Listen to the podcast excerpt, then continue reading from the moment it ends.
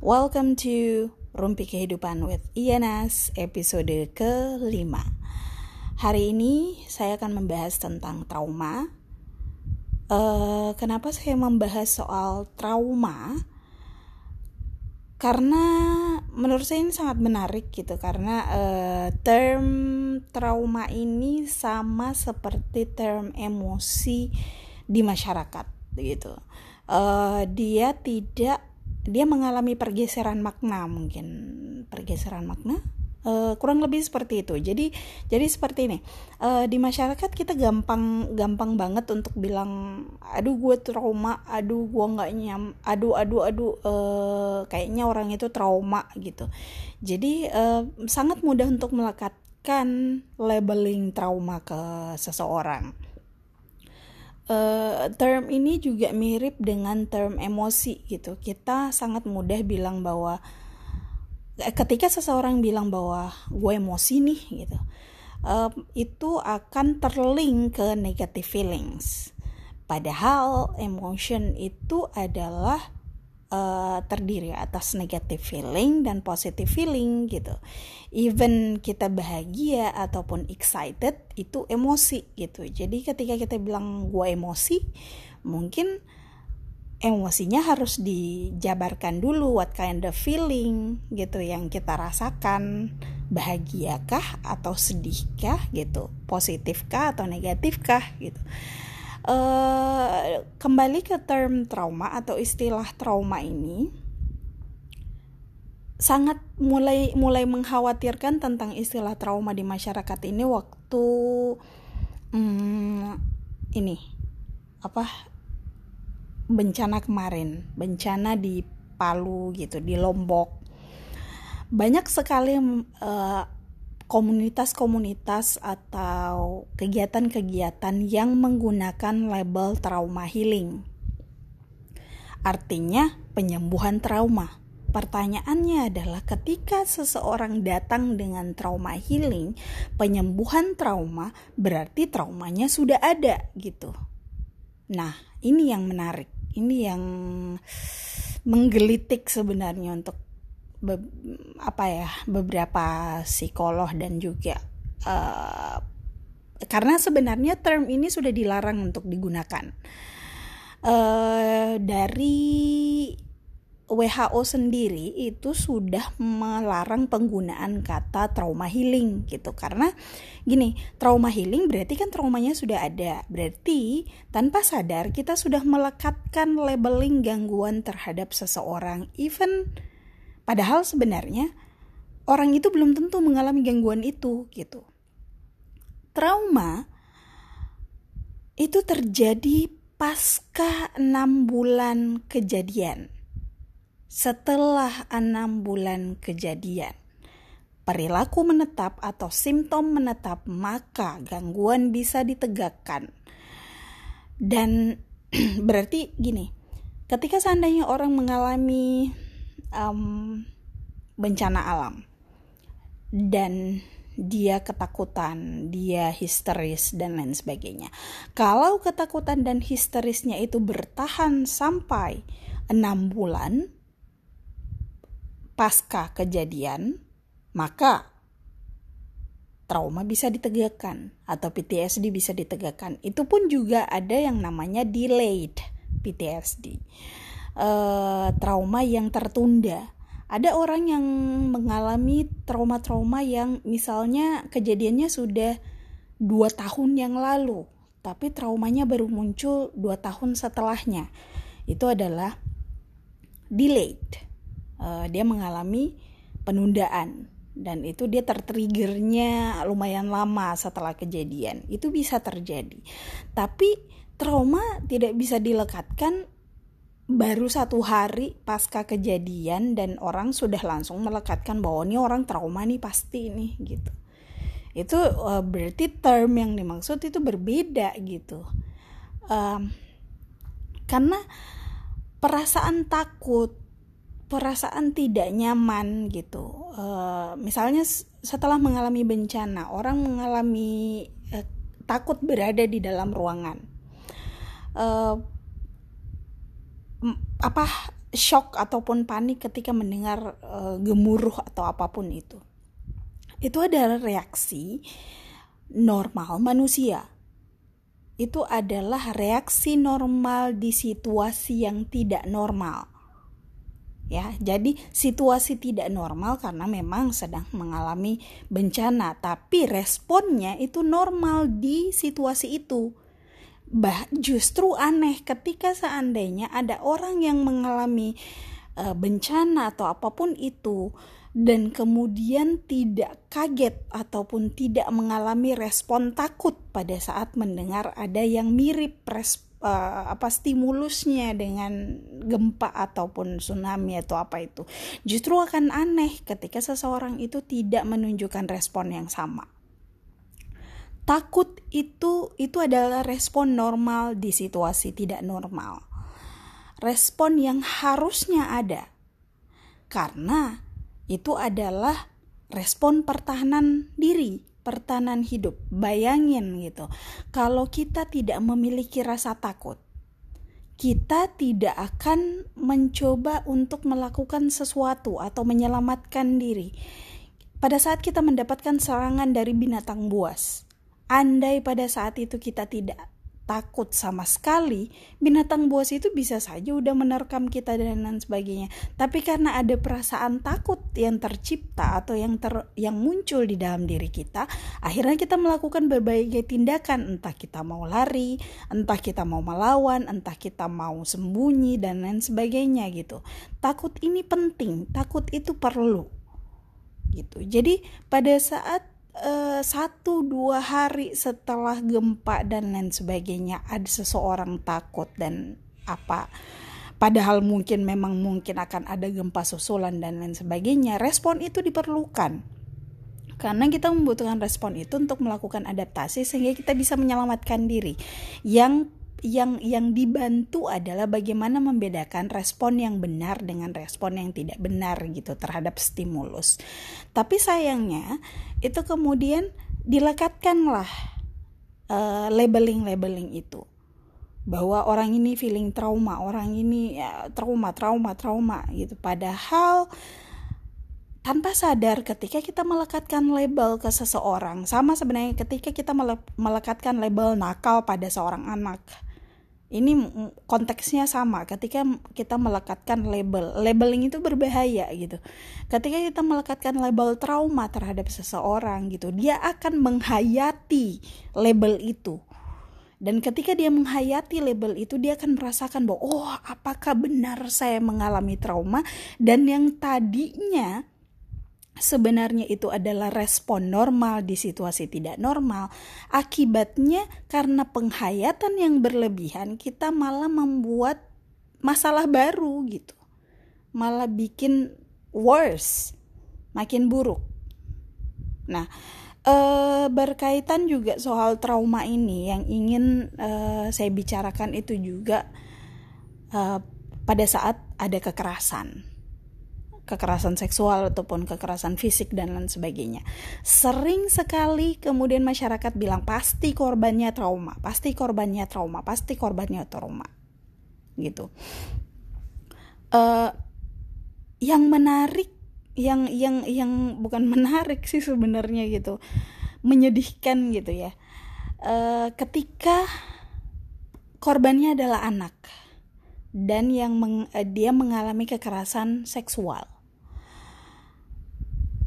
biasanya kemudian eh, kita para psikolog diminta untuk memastikan bahwa korban mengalami trauma atau tidak gitu untuk proses peradilan dan untuk proses hukum dan lain sebagainya lah. Uh, masyarakat kadang kemudian melihat ketika ada anak yang mengalami kekerasan seksual gitu atau apa kalau dia tidak tak takut sama pelaku, kalau dia masih bisa cengengesan, kalau dia masih bisa main-main, kalau dia tidak terlihat depres atau depresi gitu, maka sebenarnya dia enjoy dengan apa yang dilakukan pelaku terhadapnya. Ini gila sih menurutku. Gitu. Karena kemudian anak dianggap bahwa ah dia fine-fine aja kok. Oh, kayaknya dia senang-senang aja tuh jangan-jangan dia menikmati. Nah ini nih. Itu yang kadang agak bikin saya apa ya garuk-garuk kepala gitu. Karena kenapa? Uh, takut itu berkaitan erat dengan proses kognitif. Kita takut karena kita tahu tentang konten itu. Gini kita takut sama binatang berbahaya atau singa lah taruhlah. Singa atau harimau atau ular misalnya. Kita takut terhadap mereka karena kita sudah tahu bahwa ular itu berbisa. Harimau itu wild liar. Mereka bisa membunuh manusia mereka bisa mencakar manusia dan lain sebagainya. Makanya kita bisa build perasaan takut, membangun rasa takut itu di dalam diri kita karena kita tahu objek itu memang harus ditakuti lagi-lagi supaya kita bisa bertahan hidup. Tapi ini anak-anak dan kontennya adalah tentang kekerasan seksual. Anak-anak eh, secara perkembangan kognitif mereka masih berada di operasional konkret yang jelas-jelas aja gitu. Yang nyata-nyata saja. Mereka belum bisa berpikir secara abstrak seperti kita orang dewasa bahwa ketika mereka disodomi, ketika mereka dicabuli atau bahkan mereka ketika di di pelecehan misalnya apa dipegang dan lain sebagainya mereka tidak bisa mendefinisikan itu apa itu itu apa yang orang lakukan terhadap dirinya tuh mereka tidak tahu itu jenisnya apa gitu. Jadi bagaimana caranya mobil terasa trauma? Bagaimana caranya mereka mau feeling trauma kalau tahu saja tidak? Tapi kemudian masyarakat bilang oh ya udah berarti kalau dia nggak trauma berarti ya dia senang-senang aja. Mungkin dia suka pelakunya megang-megang dia atau dan lain sebagainya. No kita lupa bahwa mereka memang sedang ada di stage sedang ada di pemikiran operasional konkret. Pada saat mereka sudah berkembang usianya dan mereka sudah memasuki operasional formal di situlah mereka sangat memungkinkan untuk mengalami trauma. Jadi kalau kondisi ini sebenarnya dia mengalami delayed penundaan. Karena dia kan misalnya usia 6 tahun, 7 tahun, dia mana tahu apa yang terjadi sama dirinya beberapa korban kemudian ketika saya um, melakukan asesmen pemeriksaan terhadap mereka mereka bilangnya bahwa itu main-main. Katanya omnya bilang mau main-main. Main-mainnya adalah dengan pegang-pegang gitu. Dia nggak tahu bahwa itu namanya pelecehan seksual tapi kita kemudian bilang oh anaknya suka-suka aja. Padahal pada saat nanti mungkin uh, kelas 6 SD gitu atau kelas 1 SMP gitu ketika dia sudah mulai mencapai perkembangan kognitif operasional formal dia akan mulai paham bahwa apa yang terjadi sama dirinya itu adalah sesuatu yang mengerikan. Sesuatu yang bahkan di sinilah kemudian dia akan merasa jijik terhadap dirinya dan trauma bisa muncul di situ. Delayed. Mungkin yang bilang, oh kejadiannya enam tahun yang lalu atau tujuh tahun yang lalu. Dia baru mengalami. Gitu. Dia pada saat itu masih taruhlah umur 10 kemudian dia mengalami trauma umur 13 berarti tiga tahun kemudian. Jadi eh ini yang kadang ingin apa ya gemes gitu. Saya ingin memahamkan ke masyarakat bahwa kita juga harus memastikan ini ini juga berlaku di anak-anak yang mengalami disabilitas terutama disabilitas mental. Uh, para perempuan karena karena lumayan tinggi kekerasan seksual yang terjadi pada uh, orang uh, apa individu-individu dengan uh, mental disability ya jadi misalnya mereka secara intelektual memang rendah gitu. Itu sama. Perlakuannya sama nih biasanya sama sama uh, kasus anak. Dilihatnya seperti ah dia ketawa-ketawa aja kayaknya dia aja tuh yang ganjen gitu. Ah emang anaknya ganjen gitu. Suka-suka aja mah dia di dipeluk-peluk atau apa gitu kita lupa bahwa individu ini secara IQ itu tidak berkembang mental age-nya dia, usia mentalnya dia tidak sama seperti usia kronologisnya usia kronologisnya bisa jadi 16 tahun, bisa jadi 17 tahun, tapi mental age-nya masih 5 tahun, 6 tahun. Berarti bisa dibilang perkembangan kognitifnya sama seperti anak-anak. Dia juga nggak tahu apa yang dia alami. Lalu kita dengan mudahnya melakukan justifikasi bahwa ketika dia masih cengengesan, ketika dia apa dan lain sebagainya, berarti dia menikmati apa yang dilakukan pelaku, berarti dia tidak mengalami trauma. Ini kan lucu gitu.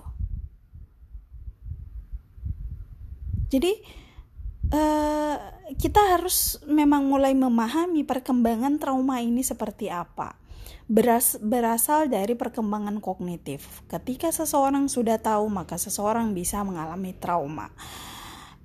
Ketika berhadapan dengan anak dan lain sebagainya, jelas mereka akan mengalami unpleasant feeling one day. Mereka akan mengalami distress ketika mereka sudah tahu apa yang terjadi sama diri mereka. So, tugas kita sebagai masyarakat yang berada di sekeliling mereka adalah memastikan bahwa mereka secure secara emosional, merasa aman secara emosional. Sehingga nanti ketika mereka sudah paham tentang apa yang terjadi sama diri mereka, mereka tidak blaming herself, mereka tidak merasakan jijik sama dirinya sendiri atau tidak menyalahkan orang tuanya karena orang tuanya nggak menjaga bla bla bla. Karena seringnya seperti itu. Dan kita bisa prevent mereka dari hal-hal yang tidak diinginkan gitu. Misalnya menjadi pelaku kembali atau orientasi seksual berbeda dan lain sebagainya. Gitu. Itu yang um, seharusnya mulai kita lakukan dibandingkan memusingkan orang ini trauma atau tidak yang harus kita pastikan adalah dia mengalami tindakan yang tidak menyenangkan orang lain mengambil kesempatan atas ketidakmampuannya dia baik itu anak ataupun disable ataupun perempuan udah tegakkan hukumnya gitu tidak perlu pusing bahwa ah, kalau dia nggak trauma berarti hukumnya nggak usah dijalankan. Harus memastikan dia trauma dulu dan lain sebagainya. We never know traumanya itu kapan akan kejadiannya. Gitu. Karena semuanya berasal dari perkembangan kognitif si individu.